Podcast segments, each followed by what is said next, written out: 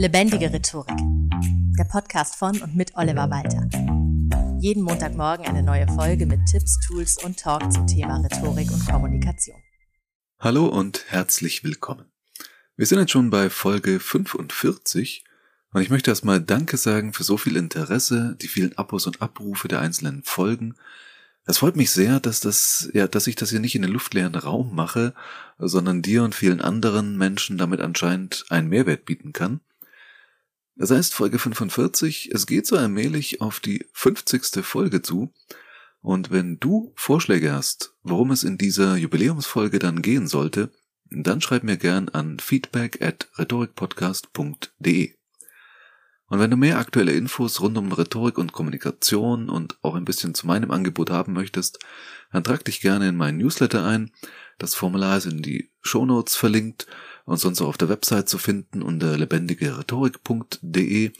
Du wirst da auch nicht zugespammt, sondern bekommst einmal monatlich einen Newsletter mit Links, mit alle möglichen interessanten Fakten rund ums Thema Rhetorik und Kommunikation. Und ja, das geht über einen deutschen Anbieter, von daher auch DSGVO-konform natürlich, da musst du überhaupt keine Sorgen haben. Und du kannst dich ja jederzeit auch wieder ganz einfach austragen. Jetzt aber zu unserem heutigen Thema. Oft genug betone ich ja, dass Rhetorik vor allem Handwerk sei, das man sehr gut erlernen kann. Und ja, das ist auch so. Aber auch zum Handwerk, wenn es gutes Handwerk sein soll, gehört Kreativität. Ich moderiere seit einigen Jahren schon die Gesellenfreisprechung der Schreinerinnung Ansbach Westmittelfranken und darf mir da jedes Jahr auch die Gesellenstücke anschauen, also die praktischen Werkstücke, mit denen die Gesellinnen und Gesellen zeigen, was sie so können. Und die müssen natürlich handwerklich sauber sein, aber die besten von denen, Tische, Möbel oder auch ganz abgefahrene Sachen, die sind auch unfassbar kreativ.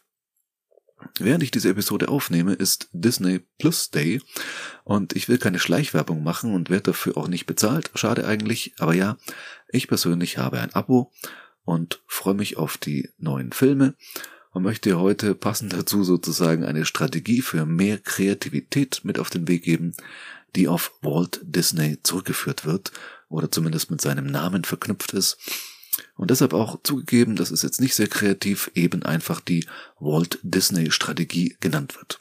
Im Englischen ist man da immer gern prägnanter, da ist es oft einfach The Disney Method.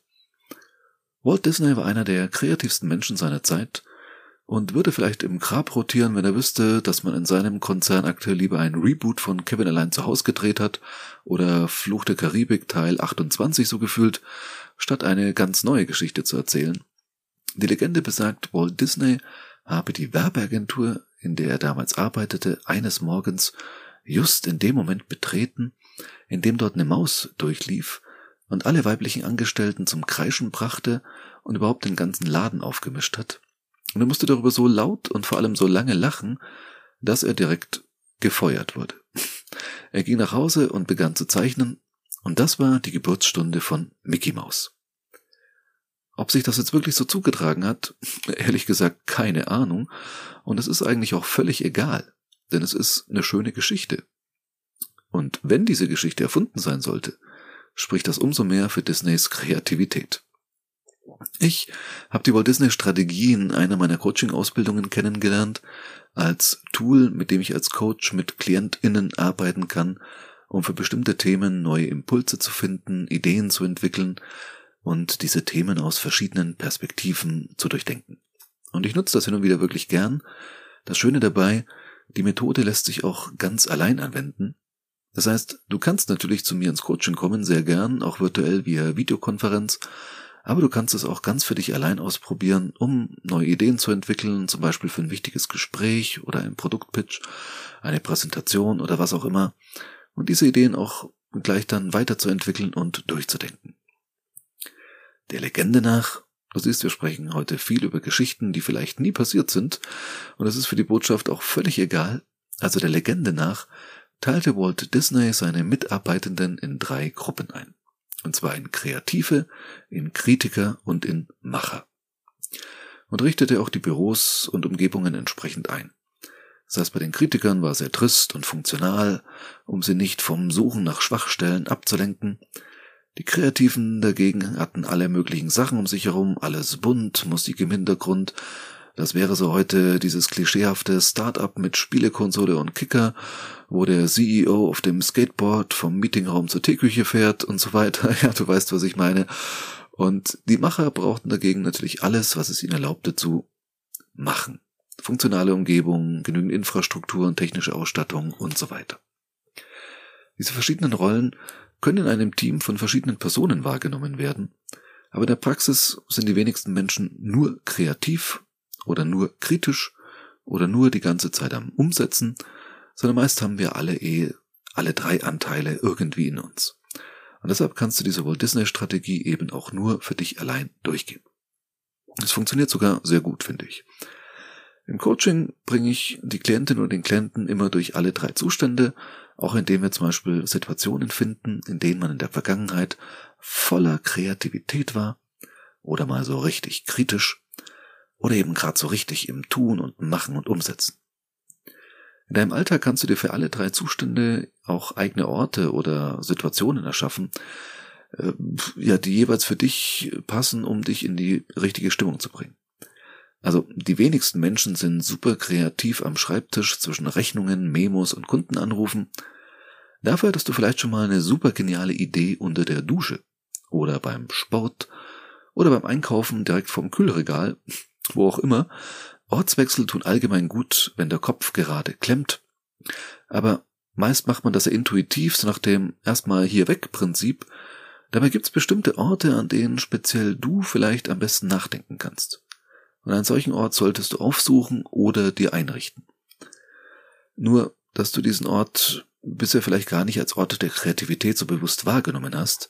Und genau da kannst du jetzt natürlich vielleicht den Fokus ein bisschen drauf lenken, indem du mal drüber nachdenkst, bei welchen Situationen passiert es mir denn am ehesten, dass ich eine echt gute Idee habe.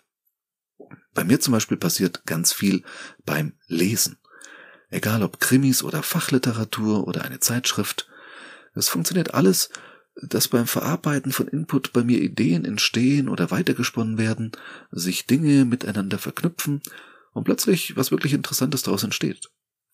So ist es mir auch schon mal passiert, dass ich einen Poetry Slam Text direkt nach einem dreiminütigen Video im Internet vom Auftritt einer US-amerikanischen Comedienne in einem Zug runtergeschrieben habe. Ich habe das gesehen, blieb an einem einzigen Satz hängen und habe zu diesem Satz einen kompletten Text geschrieben.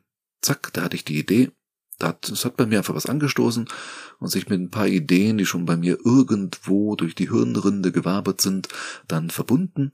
Und ja, dann ging das plötzlich ganz flott von der Hand. Klack, klack, klack war es in der Tastatur und im Dokument. Andere Situation, in der es bei mir unglaublich flutsch kreativ ist tatsächlich das Laufen. Also ich laufe viermal die Woche, jeweils so eine Stunde bis anderthalb und am besten durch den Wald nichts zu tun, als einen Fuß für den anderen zu setzen. Und ja, da fängt das Hirn automatisch an zu arbeiten. Manchmal hilft mir auch Musik beim Laufen und beim Nachdenken, manchmal lieber nicht. Da habe ich die Stille oder nur die Naturgeräusche um mich rum. Aber zum Nachdenken ist Laufen für mich so oder so einfach genial. Und so musst du halt für dich den Ort oder auch die Tätigkeit finden, wo du voll und ganz kreativ sein kannst und dabei Ideen entwickelst oder auch durchdenkst. Da kannst du auch einfach so ein bisschen experimentieren, was dir speziell gut tut und was eher nicht. Wenn du dann eine ganz besonders tolle Idee hast oder auch ganz viele Ideen, weil die nur so rausgesprudelt sind, dann gehst du an Schritt zwei und wirst zum Kritiker oder der Kritikerin deiner selbst. Dazu braucht's, das haben wir von Walt Disney gelernt, auch die passende Umgebung und innere Einstellung. Ja, das mit dem Kritiker, das ist so der Part, der jetzt deutlich weniger Spaß macht, aber umso wichtiger ist, Schau dir mit etwas Abstand deine Ideen, zum Beispiel für zukünftige Podcast-Folgen, nochmal an, aber betrachte sie ruhig so, als wären sie die Ideen einer anderen Person, vielleicht sogar von jemandem, den du nicht leiden kannst, damit du extra kritisch dabei bist. Oder wenn du so wie ich ein Morgenmuffel bist, nutze die Ungunst der Stunde, überleg dir gleich, was alles nicht stimmt mit den Ideen, die gestern Abend noch so toll klangen, jetzt wo du noch vor der ersten Tasse Kaffee so richtig mies drauf bist. Spiel den Advocatus Diaboli, such nach Fehlern und gib dich wirklich erst zufrieden, wenn du auch was gefunden hast.